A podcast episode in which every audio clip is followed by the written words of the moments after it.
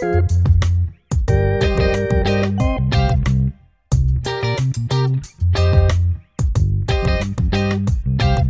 itt az Ügyvéd Podcast, egy podcast, ahol ügyvédek beszélgetnek ügyvédekkel a hivatásukról. A nevem Méhes Dávid, én vagyok a mai adás házigazdája, a témánk pedig az ügyvédség története. Vendégeim Patyi Gergely, ügyvéd, valamint Aranyos Nándor, a Budapesti Ügyvédi Kamara munkatársa. Az adásban megbeszéljük, hogyan alakult ki a kamara jelenlegi modellje, milyen történeti előzményei voltak az ügyvédi működésnek, és általában annak a szabályrendszernek, ami ma meghatározza az ügyvédi tevékenységet. Röviden bemutatom vendégeimet, utána kezdődik a beszélgetés. Patyi Gergely, az USA-ban érettségizett, majd 2000-ben végzett a Pázmányon. 2004 óta ügyvéd. 2008 óta tanít is a Pázmányon, tudományos fokozatát 2013-ban szerezte az ügyvédség a köz- és a magánjog határán című értekezésével. 2014-15-ben államtitkár az igazságügyminisztériumban, 2014-től a Budapesti Ügyvédi Kamara titkára. Aranyos Nándor 2014-ben végzett a Debreceni Egyetem informatikai karán. 2015-ben az MTA Társadalomtudományi Kutatóközpontban könyvtáros kutatómunkatárs. 2016-tól a Budapesti Ügyvédi Kamara könyvtárosa. Akkor kezdjünk is bele. 5,7 kg megszületett és egészséges. Ez a PTK kommentár új kiadása hat kötetben. 3500 oldalon 47 jogtudós, bíró, ügyvéd munkáját tartalmazza. A szerzői csapat élén Velman György. A legújabb kiadást keresse a HVG Oraknál.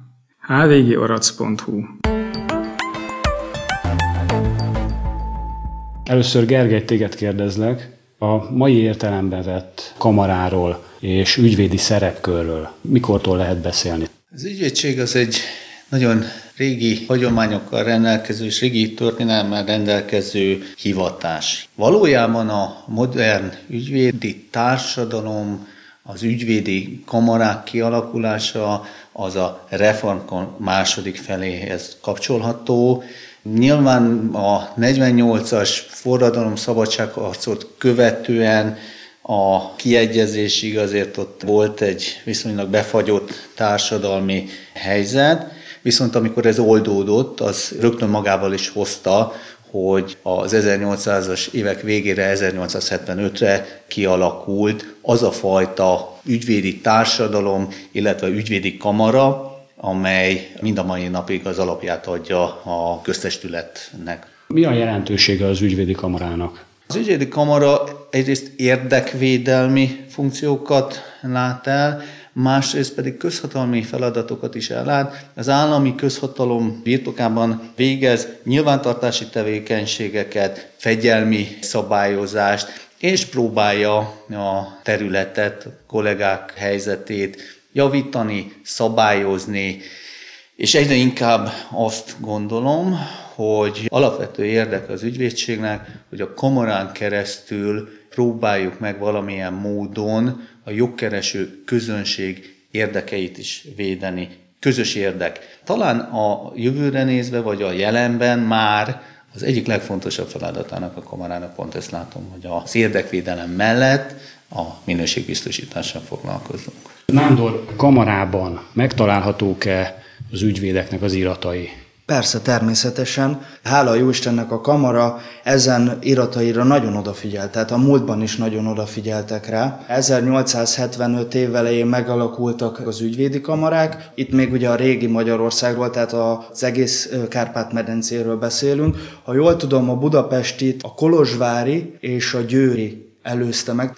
Akkor, akit először fölvettünk a kamarába, mint tag, vagy ugye nyilvántartott, már neki is a személyi aktája megvan, és ugye növekedő sorrendben szépen a mai napig. És ezt most a kamarában tároljuk? Hála jó Istennek a kamarának az épülete most alkalmas arra, hogy a, az iratokat ott a kamara épületén belül is tudjuk tárolni. A könyvtárnak a raktárja és az irattár az tulajdonképpen egy helyen van. A fegyelmi rész egy teljesen különböző helyiségben van tárolva, mint például a pénzügyi vagy a személyi akták. Melyik ügyvédi kamara volt az első? mindenki az elsőséget azért szeretné magának tulajdonítani, így mi is, de azt gondolom, hogy lehet, hogy megelőzték a Budapesti Ügyvédi Kamarát, de ezt nem lehet teljes egyértelműséggel eldönteni, nem kizárt, hogy nem a Budapesti az első. Még annyi kérdésem van Nándorhoz, hogy vannak-e olyan megkeresések, amelyek ügyvédek irataival kapcsolatosak? Én ezeket kutatási kéréseknek nevezem, úgy itt minden szempontból egy kutatás történik. A közelmúltban Amerikából keresett meg egy olyan személy, akinek magyar jogász felmenői voltak, és szeretett volna belenézni abba, hogy ők milyen munkát végeztek. Nálunk a személyaktákban nem ezeket tároljuk, hogy kinek milyen munkái voltak. A mi nyilvántartásunk miatt fontos adatokat tároljuk ezekben a dossziékban, a különböző végzettségi papírokat, a jelenkezési éveket és azokat a határozatokat, amiket mi ugye kiadunk nekik. A kutatási kérések először elnök úrhoz futnak be. Elnök úr dönt arról, hogy ezeket a kutatásokat segítjük, vagy nem segítjük. Még sosem kaptam olyan választ elnök úrtól, hogy már pedig ebben az ügyben nem fogunk segíteni, tehát mindig tudunk segíteni, hogyha az illető pontos adatokat meg a keresett szeméről. Ha a dosszié nálunk van, akkor egyeztetés után én a könyvtárban lehetőséget adok arra, hogy betekintsen ebbe a dossziéba, és ha szükséges, akkor másolatot készítünk ezekről a dokumentumokról. Gergelytől azt szeretném kérdezni, hogy most végignézve az összes kamarai szabályzatot, van egy szabályozási kör. És itt az ügyvédi munkadíjra, az irattározási szabályzatra gondolok, az irodagondnokságra. Régebben milyen modellek voltak. Mi az, ami már megszűnt, de esetleg elgondolkodtató, hogy vissza lehetne hozni, mint mondjuk a rögzített díjak, vagy a díj minimum. Az ügyvédség és az ügyvédi kamara szabályozásai is, azok hosszú időre nyúlnak vissza. Egy nagyon jelentős változást hozott a második világháború után kialakult helyzet. Mindannyian tudjuk, hogy az az időszak nem igazán kedvezett a jogállami keretek betartásának. Nyilvánvalóan az ügyvédség egy nagyon politikailag motivált vagy meghatározott, behatárolt körben tudott tevékenykedni, szűk körben. Nyilván a gazdasági, társadalmi viszonyok is sokkal egyszerűbbek, ritkábbak voltak, Viszont itt a kamarai létszám is ehhez került valamilyen módon kialakításra. A rendszerváltást megelőző időig az ügyvédi létszám zárt volt.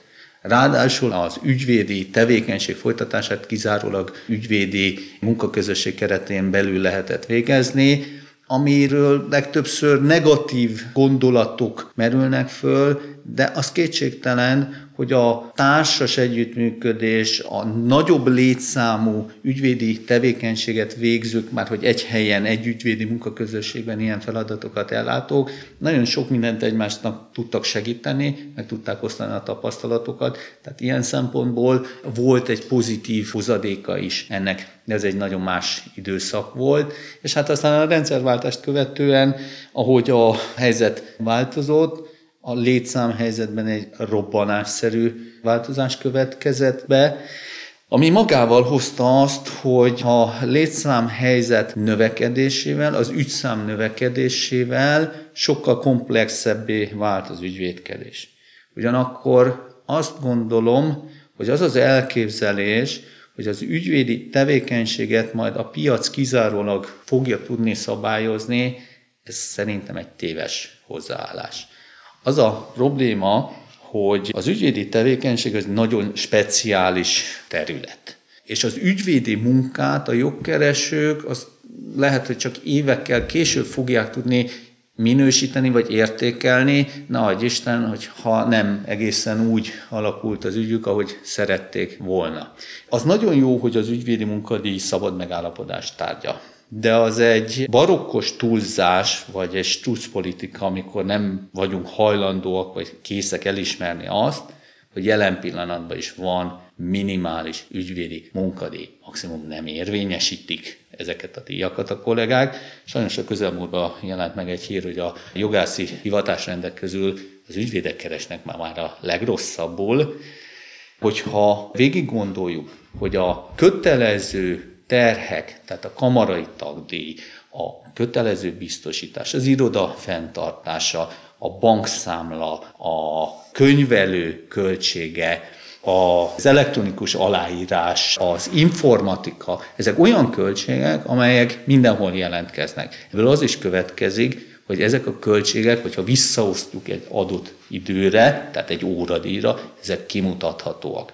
Tehát valójában implicit módon már most is van egy minimum díjszabás, ami alá, ha bárki megy, az feltétlenül a minőség rovására megy. Azt, hogy az ügyvédi díjazás a szabad megállapodás tárgya, az fölfelé nagyon jó. Nem gondolom azt, hogy jó lenne, hogyha a díjakat maximalizálnánk, de a minimum szinteket előbb-utóbb véleményem szerint szükséges lesz rögzíteni, méghozzá pontosan minőségbiztosítási célból. Tekintettel arra, hogy a minden egyéb jogászi hivatásrendből kiszorulók, azok, ha más nem, akkor kényszervállalkozó ügyvédként kívánnak elhelyezkedni, ez hallatlanul rombolja az ügyvédi piacot, az ügyvédi díjakat, és azt is látni kell, hogy ha az ügyvédi kar egy jelentős része nehéz helyzetben van, és nehéz helyzetben van, ez most is látszik már, teljesen egyértelmű, akkor ez a folyamat tovább fogja csökkenteni az elérhető díjakat, és ez hosszú távon nagyon komoly problémákat fog okozni. A jelenlegi elnökség biztosított egy keretet arra, hogy megpróbáljuk támogatni szociális nehézségekkel küzdő kollégák helyzetét. Nagyon szerény mértékben élnek egyébként a kollégák ezzel, de én azt gondolom, hogy ez inkább a tartásukból fakad. Nándor? Beszélhetünk ebből a szempontból, Gergő, egy hagyományról is, mert a szegényvédelmi segélyekről, ugye nekünk régi nyilvántartások vannak, és most egyetlen egy példát mondok, hogy ott volt az Zigmund Vilmos, neki ki volt állítva a személyi aktája, ő volt a második embert, akit tagként felvettünk a kamarába 1875-ben. Szegény ő meghalt, a kamara odafigyelt arra, hogy az özvegyének valamilyen szintet támogatást adjon, azért, hogy az ő élete biztosítva legyen azután is, ugye, hogy az ő férje elhunyt. Ezeket a hagyományokat szerintem nagyon fontos, hogy megtartsák, azért, hogy maga a közösség is együtt maradjon, kifelé is azt kommunikáljuk, hogy együtt van a közösség, és figyelünk egymásra. Igen, vagy legalább ismerjük ezeket, és akkor ezeknek a mentén, vagy ezeknek az ismeretébe tudunk tovább gondolkozni. Az osztrák ügyvédi kamarának néztem a weboldalát, ott azt mondják az ügyvédi díjakra, hogy az ügyfél először azon gondolkozzon, hogy mennyit ér a joga és ennek ismeretében válaszol ügyvédet is, és utána ott részletesen leírják, hogy milyen ügyvédi díjakat ajánlanak, de ezt ajánlás szinten adják ki, és ott az ügyvédi iroda alkalmazottainak a fizetésére is tesznek ajánlatot, hogy körülbelül mennyit keresen egy ügyvédjelölt vagy egy irodai asszisztens, és ezt közzé is teszik a weboldalon. Nagyon érdekes volt olvasni. Nándor, az ügyvédség nem használ egyelőre egységes ügyviteli rendszert, olyat, mint mondjuk a közjegyzőknél a, a MOK. Egyszer lesz a jövőben igény a kamara vagy a, az ügyvédek részéről, hogy egy ilyen nagy ügyviteli rendszert felépítsenek, ami hasonló ehhez a MOK-hoz. Ezeket a platformokat ismerve és az ügyvédeket ismerve úgy gondolom, hogy az igényt maguk az ügyvédeknek kéne kialakítaniuk magukban, aztán pedig minél nagyobb, minél nagyobb közösségek, aztán pedig egy nagy kollektíva által. Tehát, hogyha most megvizsgáljuk az ügyviteli rendszereket, akkor a MOG felületén is tudunk ügyeket intézni, de ott van az ANK, ugye, ami most a legnagyobb ilyen kis bibliája ugye az ügyvédeknek, tehát hogy aki kommunikálni akar a bírósággal, nagy részt az ANK-n teszi meg, de azért pontosan tudjuk jól, hogy az ANK-t azt nem betű alapú, hanem számalapú adatok tárolására hozták létre. És itt mindannyian tudjuk, hogy itt már ugye betűket is kezelünk. Kétfajta kommunikációról beszélünk. A kamara kommunikál a tagjaival, és a kamara kommunikál a vele kapcsolatban lévő testületekkel, minisztériumokkal, stb. Van ez a kommunikáció, és van az a kommunikáció, amikor az ügyvéd kommunikál, vagy ezekkel a testületekkel és intézményekkel, vagy az ügyvéd kommunikál a saját nyilvántartó intézményével, ugye mi egybe esetben a kamara. Én úgy gondolom, hogy mind a két irányba el kell indulni. Nagyon fontos az, hogy az embereknek, és én itt teljes felhasználó szinten beszélek, és nem csak ezekről a rendszerekről, hanem mint aki már szinte csak ezekben a rendszerekben nőtt föl, akár a Neptunról beszélünk az egyetemen, vagy bárhol. Ha jól tudom, Olaszországban ez egy kicsit egységesebben működik, hogy belép egy felületre, kitölti a dolgokat, és ott egy felületre lép be ott bárhol, bármilyen ügyét el tudja intézni, és így kommunikál, akár a törvényszékkel, az ottani közjegyzőkkel, ott ez jól ki van találva. Én úgy gondolom, ezt itthon is meg lehetne csinálni, nem feltétlen úgy, hogy elkezdünk akár egy nyugati vagy egy olasz mintát követni, hanem először fölmérjük azt, hogy mi az, amink van, hogy tudunk összekapcsolódni vele, és itt nem feltétlen egy elektronikus informatikai kapcsolatról beszélek, hanem itt ezeket előzze meg mindenképp egy jó beszélgetés. Itt időket tudunk lerövidíteni, munkafolyamatokat tudunk szerintem megkönnyíteni akkor, hogyha egy olyan egységes ügyviteli rendszer alakulna ki, ami a bíróságokkal is kommunikál, de hogyha az ügyvéd belép, akkor tulajdonképpen rendőrkapitányságokra is be tud adni dokumentumokat, vagy akár nálunk be tudja adni azt a dokumentumát, hogy ő most éppen szünetelni szeretne, vagy a székhelyét változtatja meg. Gergő? Igenis a kamarának feladata, hogy segítse az ügyvédek munkáját. Már most is van olyan, ahol ezeket a segítségeket megpróbáljuk megadni. Gondolok itt például, hogy a jogtár, a jogtudor programunkra, ami hát nagy vitákat váltott ki korábban, de most már országosan elismert, és én azt gondolom, hogy ez egy nagyon jó kezdeményezés. Most éppen a kamara, az ügyvédi tevékenység promócióját vállalta föl. Tehát én azt gondolom, hogy a jelenlegi elnökség tisztában van ezekkel a feladatokkal, de azért azt is látni kell, hogy részben nagyon gyorsan változik a világ, folyamatosan kell fejlesztenünk. Jelen pillanatban is egy nagyon komoly adminisztrációs fejlesztés folyik a kamara belső adminisztrációját tekintve. Ez is idő és pénz emész föl, de hosszú távon mint opció szerintem a kamarának segítenie kéne a kollégákat. És azért mondom, hogy opció, mert ezt nem hiszem, hogy egy direkt, kötelező módon kell bevezetni, hanem hogyha vannak jó gyakorlatok, módszerek, lehetőségek, azt örömmel fogják használni a kollégák. És ráadásul egy csomó pozitív hozadéka lehet, amit említettél, hogy az egységesebb nyilvántartás az sokkal jobban kezelhető, és akkor most hazabeszélek. Egy egységes nyilvántartási rendszer, mint lehetőség adott, akkor lehetne azt mondani, hogy aki ezt használja, és a kamara ezt auditálja, elfogadja, aznak a pénzmosási ellenőrzése az lényegesen egyszerű. Lehetne ez egy pozitív, mint egy használható brand, hogy én használom ezt. Legtöbbször a kollégák egy része azt látja a kamarából, vagy azt érzi, hogy befizeti a kötelező tagdíját, és egyébként hát mit is kap érte. Néha azt, hogy a fegyelmis ügyszak érdeklődik, mert érkezett egy bejelentés, vagy a pénzmosási ellenőrzést évente el kell végeznünk, nem hiszem, hogy ez nagyon kedvelt vagy szeretett. De ez a saját érdekünk, tehát mint ügyvédség, én azt gondolom, hogy ezek nagyon fontos tudnunk mindannyiunknak. Az ügyvédi titok lehet az, ami miatt egy pár kolléga biztos óckodna az egységes ügyviteli rendszertől, mert azt gondolná, hogy így az sérülhet.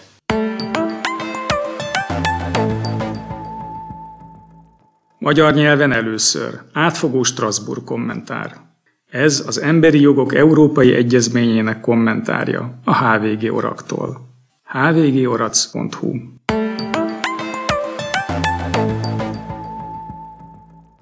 Az ügyvédi titok lehet az, ami miatt egy pár kolléga biztos óckodna az egységes ügyviteli rendszertől, mert azt gondolná, hogy így az sérülhet. Én ezért mondtam, hogy ezt nem egy kötelező alkalmazásként lehetne elgondolkozni ezen, hanem opcionálisan. Persze, csomó kérdést felvet, de hát így is azért azt tudni kell, hogy a kamara nem törekszik az ügyvédi titok megismerésére, ahol csak lehet, megpróbálunk mindent elkövetni annak érdekében, hogy még véletlenül se ismerjük meg, de olyan esetekben, ahol viszont meg kell, hogy ismerjük az ügyvédi titkot, az ügyvédi kamarát, kamara képviselőit ügyvédi titoktartási kötelezettség terheli. Nándor? Én úgy gondolom, hogy azért lenne fontos az, hogy egy jó ügyviteli rendszert használjanak az ügyvédek, mert ugye ott van az, hogy ő magának is nyilván kell tartania valamit, és valakikkel együtt kommunikálnia kell. Én a tavalyi év elején az egyik elnök helyettesünkkel, elnök helyettes asszonyunkkal pont egy ilyen két-három napos feladatba vágtam bele. A tömérek mennyiségi iroda behordta zsákokba hozzánk a saját irodai dokumentumokat. És ugye egy műkszabályzat írja le pontosan azt, hogy ezek a dokumentumokat meddig és hogyan kell tárolni. Kettő fajta esettel találkoztam amikor nagyon jól lehetett szelektálni, vagy az ömlesztéssel találkoztam, hogy így bele volt ömlesztve a zsákba. Nagyon beindult most Magyarországon ez az elektronikus ügyintézés. És ha nem figyelünk oda, és túl sokáig tartjuk csukva a szemünket, akkor egy idő után lehet észre fogjuk venni azt, hogy egyre kevesebb papírt kell használnunk, vagy már egyáltalán nem kell papírt használnunk. Azért lenne jó ügyviteli rendszer, hogy ott már egy archiválást is el tudjanak kezdeni az ügyvédi irodák.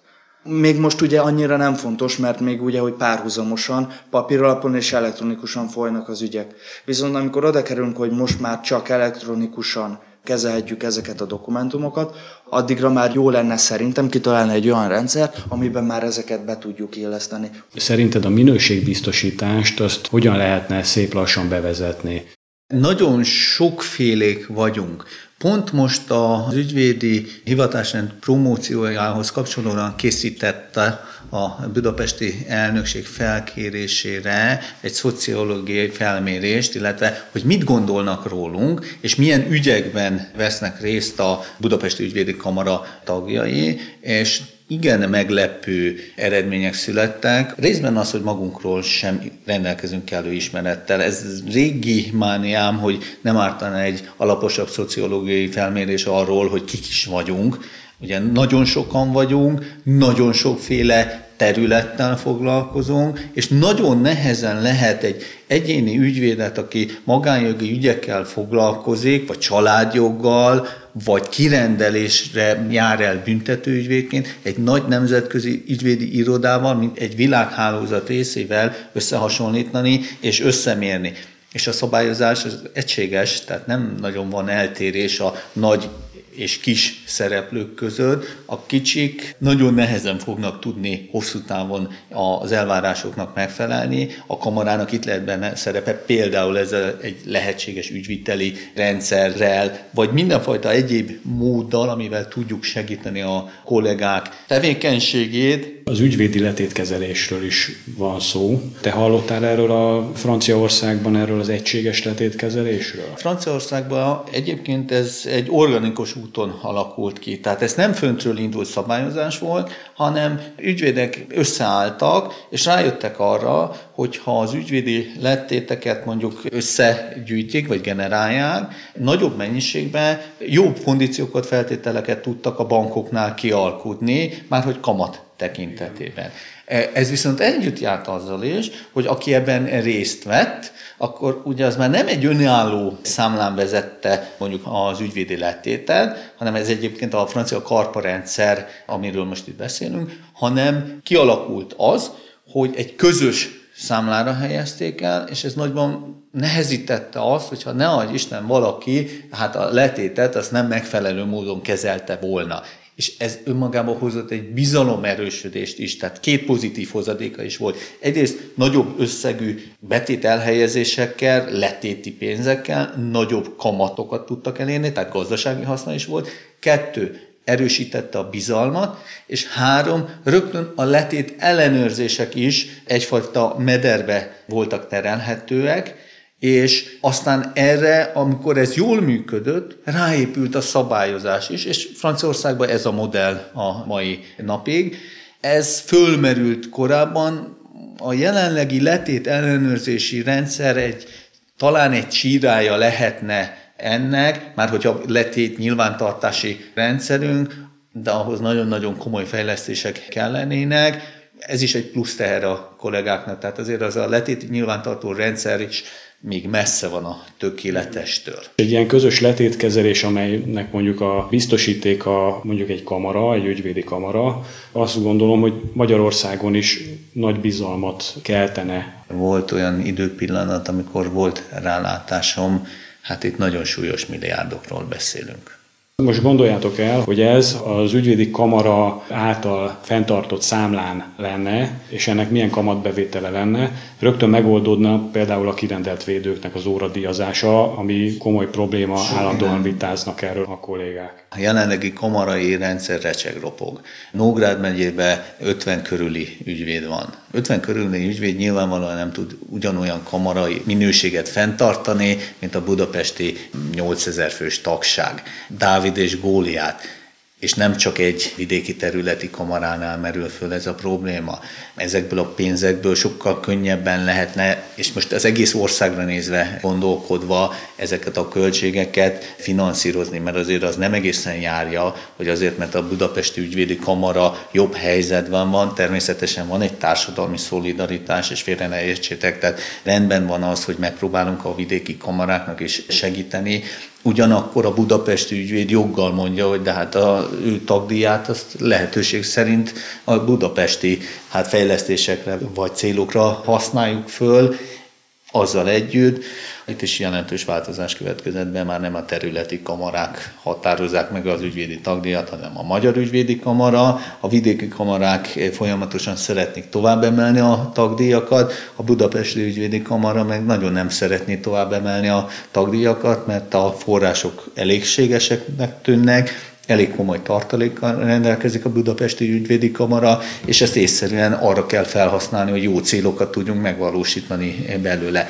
Ezen dolgozunk. Más területi kamarák kötelékében, vagy más területi kamarák területén dolgozó ügyvédek sokszor Budapesten fogadnak ügyfeleket saját ügyvédi irodában. Ezzel semmi probléma, sokszor nincs is más lehetősége, mert Budapesten van a piac, de nem ide fizeti a tagdíjat. Úgyhogy a tagdíjaknál azt gondolom, hogy esetleg az is felmerülhet. Már lehetőség van arra, hogy más ügyvédi kamara területén is irodával rendelkezzen az ügyvéd, és ott fizetési kötelezettség is van, tehát hogyha ezt jogszerűen akarja valaki megtenni, ebből keletkezik tagdíjbevétel is, nem egy egetrengető tétel az ügyvédi irodák tagdíjához képest, de van egy ilyen fajta kötelezettség.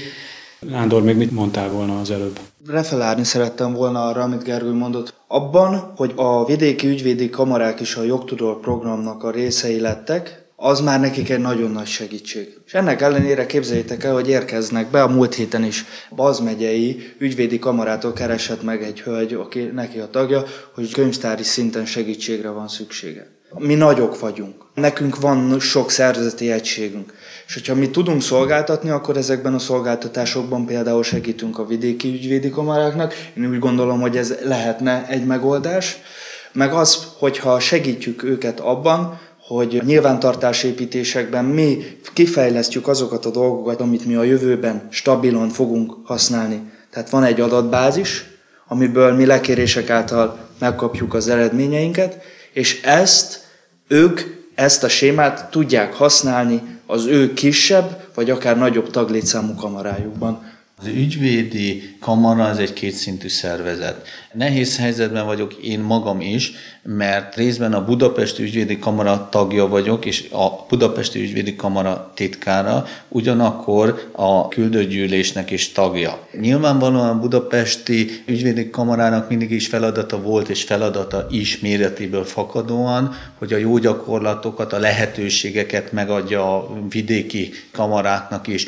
Másik oldalról azért az nem biztos, hogy követendő, hogyha a vidéki kamarák esetleg úgy állnak a dolgokhoz, hogy majd úgyis Budapest megteszi, és az nekünk is jó lesz, nincs ezzel baj, legyen így. Most pont a brandépítéssel kapcsolatban a budapesti elnökség hangsúlyozottan felvállalta azt, hogy nem kizárólag Budapest területére, és nem kizárólag a Budapest ügyvédi kamarára nézve kívántuk ezt a brandépítést kialakítani, hanem megtettük ezt úgy, hogy az rendben van, hogy vidéki területi kamarák nem feltétlenül tudnak ebbe részt venni, bár nyilván támogatják az elképzelést, de a Magyar Ügyvédi Kamara expressis service közölte, hogy nincs forrása erre Ennek ellenére döntött ugye a Budapesti Ügyvédi Kamara, és hogyha megnézitek majd ezt a kampányt, akkor itt szándékosan van országos szintre, vagy legalábbis nem Budapestre leszűkítve ez a brandépítési promóció. Egy országos kamara kellene, regionális kamarákkal, esetleg az alatti szervezeti egységek lehetnének az ügyvédi munkaközösségek, csak el kéne gondolkozni azon, hogy ezt egy modern, emészthető formában mégiscsak valamilyen szinten visszahozzuk. Ez fog történni. Tehát a klasszikus ügyvédkedésnek, amit te ismersz, én ismerek, ennek vége napjai vannak hátra. Kristály tisztán látszik, nem tudom, te hogy éled meg, én nehezen. Az az iroda, amit én kiépítettem, fölépítettem, az mostanra látszik, hogy nagy nem jön a megbízó, nem akar oda jönni, nem érdekli, elküldi e-mailen, internetes kapcsolat, Teams, anyám kinyja a Skype, küldjem el és utal. Oda se akar jönni, nem akar veled közvetlenül kapcsolatba kerülni, és ez csak az egyik része. Kettő ezt a hatalmas joganyagot képtelenség áttekinteni. Ki az, aki klasszikus ügyvédként fölvállalja az, hogy mindenhez is ért? Előbb-utóbb úgyis az lesz, és nem értem, hogy miért fázik ettől mindenki, hogy azt mondjuk, hogy rendben van, nem vagy te korlátozva, de ha te egy szakvizsgát megcsinálsz, magánjog, akkor nem büntetőzöl. Ha büntetőzöl, és büntető szakvizsgát akarsz csinálni, akkor büntetőzöl külön venni a büntetőjogot, polgári jogot, ezt inkább a minőségbiztosításba tenném bele. Tehát lenne egy ügyvédi szakvizsga, és amikor minőségbiztosítást kötünk, és ilyen minőségtanúsítványokat kap az ügyvéd a biztosítása alapján, akkor különböző területekre kapja a minőségi tanúsítványt. Köszönöm szépen, hogy eljöttetek.